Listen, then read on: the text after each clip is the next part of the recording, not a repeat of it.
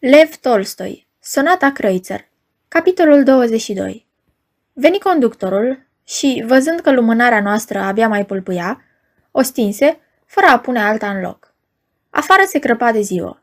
Posnușev ofta adânc și, cât timp zăbovi conductorul în compartiment, tăcu. Își reluă povestirea numai după plecarea acestuia și, când în semi-întunericul în care ne aflam, nu se mai auziră decât geamurile vagonului, zdrângănind în mers și sfărăitul ritmic al funcționarului comercial care dormea mai departe. În lumina difuză a zorilor, nu-l mai vedeam de fel. Îi auzeam doar glasul din ce în ce mai tulburat, mai îndurerat. Aveam de făcut 35 de verste cu tarantasul și apoi 8 ore cu trenul. Drumul cu tarantasul fu minunat. Era o vreme rece de toamnă, cu soare strălucitor. Știi, tocmai vremea când caielele se întipăresc în pământul moale ca untul. Drumul neted, lumina limpede și aerul înviorător. Da, am călătorit bine cu tarantasul. Când s-a făcut ziua și am întins-o la drum, mi-am simțit inima mai ușoară. Tot privind ba caii, ba ogoarele, ba drumeții ce meșeau în cale, uitasem unde mă duc. Uneori mi se părea că merg așa, pur și simplu, și că nimic din ceea ce mă stârnise, nimic din toate acestea, nu exista și mă bucuram nespus, lăsându-mă legănat de această uitare. Când îmi aminteam aceasta, la jumătatea drumului a mai intervenit o întâmplare care m-a întârziat, abătându-mă și mai mult de la gândurile mele. Tarantasul s-a stricat și a trebuit să-l reparăm. Această întârziere a avut o mare însemnătate, căci din pricina ei n-am prins expresul și a trebuit să iau personalul, așa că n-am sosit la Moscova la ora 5, cum socotisem, ci la ceasul 12, iar acasă la 1. Căutarea unei telegi, reparația, plata reparației, ceaiul pe care l-am luat la Han, discuția cu hangiul, toate astea, la oaltă, m-au depărtat și mai mult de gândurile mele. Către seara totul era gata și am pornit iarăși la drum, iar noaptea am călătorit mai bine ca ziua. Era lună nouă, se lăsase un pui de ger, șoseaua era minunată, caii așișderea, surugiul mucalit, într-un cuvânt, călătoria era o desfătare, încât aproape nu mai cugetam la ceea ce mă aștepta, sau poate tocmai de aceea mă desfătam mai cu osebire, fiindcă știam ce mă așteaptă și îmi luam rămas bun de la bucuriile vieții. Dar această stare de liniște, putința de a-mi înnăbuși zbuciumul lăuntric, a luat sfârșit odată cu călătoria cu tarantasul. Îndată ce am pășit în vagon, s-a întors foaia. Cele opt ore de drum cu trenul au fost pentru mine o grozăvie, pe care n-am să uit cât voi trăi. Nu știu dacă era din pricină că, instalat în vagon, m-am și văzut ajuns acasă, orică trenul are o acțiune atât de surescitantă asupra oamenilor, dar fapt este că, din momentul în care m-am așezat în vagon, n-am mai izbutit să-mi stăpânesc gândul care prinse am zugrăvi neîncetat, cu o nemaipomenită claritate, unul după altul, tablouri care, mai de care mai cinice, ce mi-ațățau gelozia, toate despre același lucru, despre ceea ce se petrecea acasă, în lipsa mea, cum mă înșela ea. Fierbeam de revoltă și mânie și mă îmbătam, parcă de propria umilință, contemplând aceste tablouri și nu puteam smulge gândul de la ea. Mi-era cu neputință să nu le privesc, mi-era cu neputință să le alung, mi-era cu neputință să nu le provoc. Cu cât contemplam mai mult aceste tablouri plăsmuite, cu atât mai neclintit credeam în realitatea lor. Claritatea cu care mi-apăreau venea parcă să-mi arate că ceea ce închipuiam era adevărat. Ca un făcut, nu știu ce demon născocea și îmi șoptea împotriva voinței mele cele mai odioase ticluiri. Mi-am adus aminte de o discuție pe care o avusesem cândva cu fratele lui Truhacevski și stăpânit de o inexplicabilă exaltare, îmi sfârteca minima, punând această discuție pe seama lui Truhacevski și a soției mele. Lucrul se întâmplase cu foarte multă vreme în urmă, dar mi-a răsărit odată în minte. Într-un rând, mi-am amintit, fratele lui Truhacevski, întrebat dacă frecventează casele de toleranță, a răspuns că un bărbat care se respectă nu se duce acolo, unde se poate îmbolnăvi și unde pe deasupra e murdar și dezgustător, când poate găsi oricând o femeie de treabă. Și uite că el, fratesu, a găsit-o pe nevastă mea. Cei drept nu mai e în prima tinerețe. Îi lipsește un dinte într-o parte, s-a cam îngrășat, îmi ziceam eu, punându-mă în locul lui, dar ce să-i faci? Trebuie să iei ce găsești. Da, îi face o favoare că o ia de ibovnică, îmi spuneam. Și apoi, ea nu prezintă niciun pericol. Nu, e cu neputință. Ce-mi veni în minte? Îmi ziceam îngrozit. Nu, nu e adevărat. Nu e adevărat nimic. Și n-am niciun motiv ca să bănuiesc așa ceva. Nu mi-a mărturisit singură că se simte înjosită numai la gândul că aș putea fi gelos pe el? Da, așa e. Dar minte. Minte într-una. Strigam în sinea mea și o luam iarăși de la început. În vagonul în care călătoream nu se aflau decât doi pasageri. O bătrânică cu bărbatul ei, amândoi foarte tăcuți, dar și aceștia au coborât la o gară și am rămas singur. Eram ca o fiară în cușcă. Ba săream de pe banchetă și mă duceam la fereastră, ba clătinându-mă pe picioare, începeam să umblu încoace și încolo, căutând parcă să zoresc vagonul. Dar vagonul cu toate băncile și geamurile lui se zgâlția mereu la fel, cum se zgâlție și al nostru. Și Posnășev sări în sus și făcu câțiva pași, apoi se așeză din nou. O, ce teamă mie! Ce teamă mie de vagoanele astea de cale ferată! Ce groază îmi stârnesc! Da, mi-e groază de ele, urmă el. Îmi spuneam. Să mă gândesc la altceva. Bună oară la stăpânul hanului, unde am băut ceai. Și uite că în fața ochilor minții îmi apărut hangiul cu barba lui lungă și nepotul său. Un băiat vârsta lui Vasia al meu. Vasia al meu. O să vadă cum scripcarul o sărută pe maică sa. Ce se va petrece oare în bietul lui suflet? Iar ei puțin îi pasă. Ea îl iubește. Și în sufletul meu se ridică iarăși aceeași furtună. Nu, nu. Hai să mă gândesc la inspecția pe care am făcut-o la spital. Da, ieri un bolnav s-a plâns de doctor. De doctorul acela care are mustața la fel ca a lui Truhacevski. Și cu câtă neobrăzare spunea el. Amândoi mă înșelau când zicea că va pleca. Și iarăși începea. Orice îmi trecea prin gând avea legătură cu dânsul.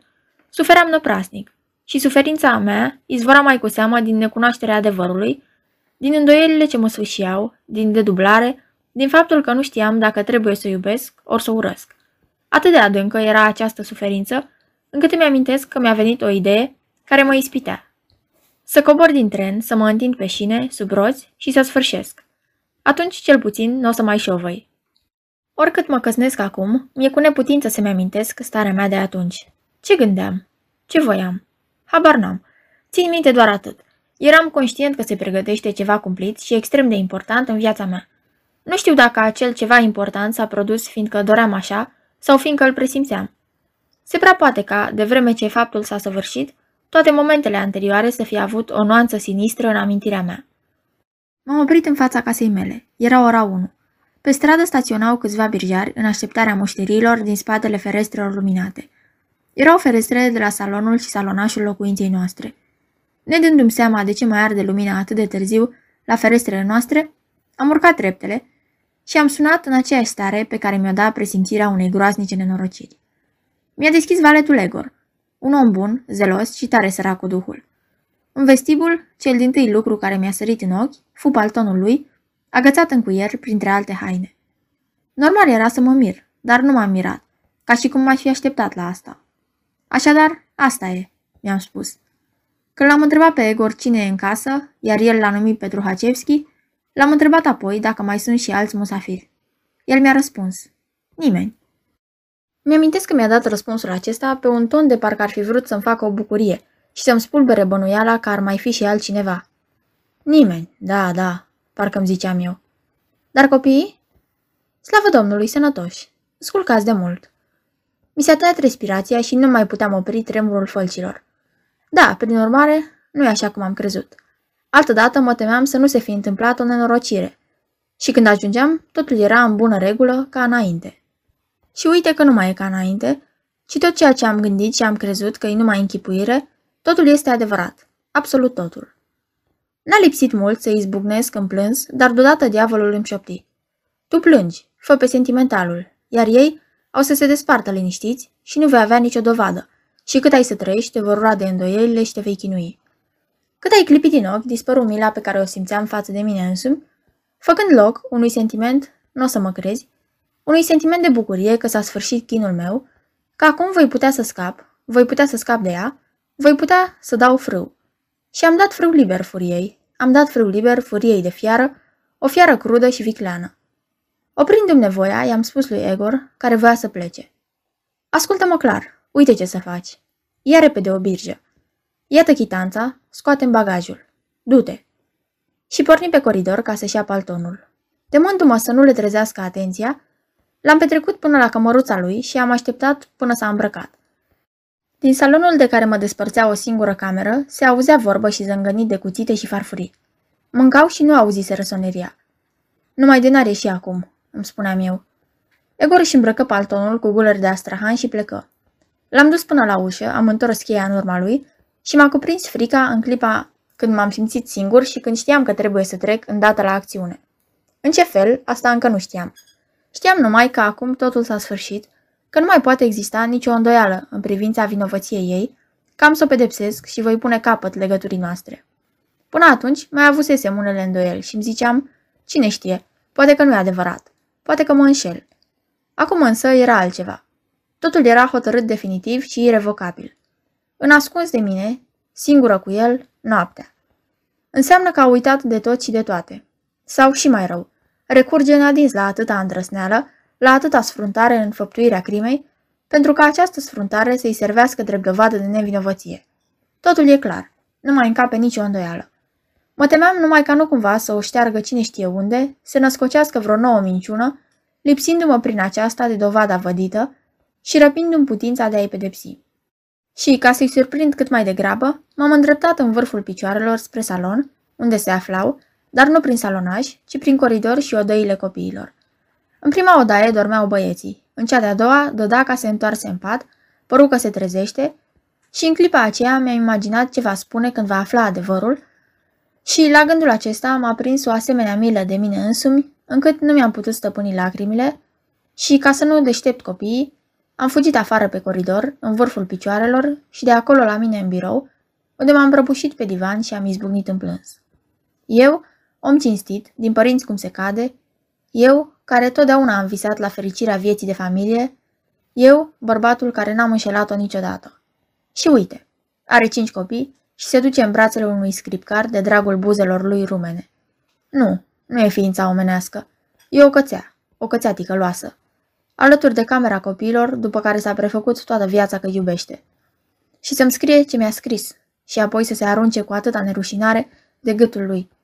Ce știu eu? Poate că totdeauna a făcut așa. Poate că toți copiii sunt făcuți cu valeții și trec drept copiii mei. Dacă veneam mâine, m-ar fi întâmpinat cu coafura ei, cu talia și cu mișcările ei grațioase, leneșe. Îi vedeam în toate amănuntele, făptura fermecătoare pe care o uram. Și această fiară a geloziei ar fi zăcut pentru vecie în inima mea și ar fi sfâșiat-o. Ce au să creadă Dodaca, Egor și biata Lizocica? Ea începe să priceapă câte ceva. Și obrăsnicia asta, minciuna asta și senzualitatea asta animalică pe care o cunosc atât de bine, îmi spuneam eu. Voiam să mă scol, dar nu eram în stare. Inima îmi zvâcnea atât de tare încât nu puteam să mă țin pe picioare. Da, am să mor de apoplexie. Ea are să mă omoare. De altfel, asta și caută. Cum? Adică să mă ucidă ea pe mine? Nu, prea ar veni la îndemână. Și nu o să-i dau această satisfacție. Așa-i, eu stau aici, ea dincolo, ei mănâncă și râd și... Da, măcar că nu mai e în prima tinerețe. El nu i-a dat cu piciorul. Este totuși o femeie frumoasă și, fapt esențial, nu prezintă nicio primejdie pentru prețioasa lui sănătate. De ce n-am gătuit-o atunci? Mă întrebam, amintindu-mi de clipa când, o săptămână în urmă, o dădusem afară din biroul meu, trântind în urma ei cu lucrurile de pe masă. Retream a idoma în minte starea de spirit în care mă aflam atunci și nu numai că o retream, dar simțeam aceeași nevoie de a bate, de a distruge, pe care o simțisem atunci. Îmi amintesc cum m-a cuprins deodată o imperioasă nevoie să acționez și cum mi-au pierit din minte orice alte considerațiuni, afară de cele necesare pentru a acționa. Am trecut la acea stare de surescitare fizică propriei fiare sau omului încolțit de primejdie, când acționează cu precizie, fără grabă, dar și fără a pierde o clipă din ochi țelul său bine definit.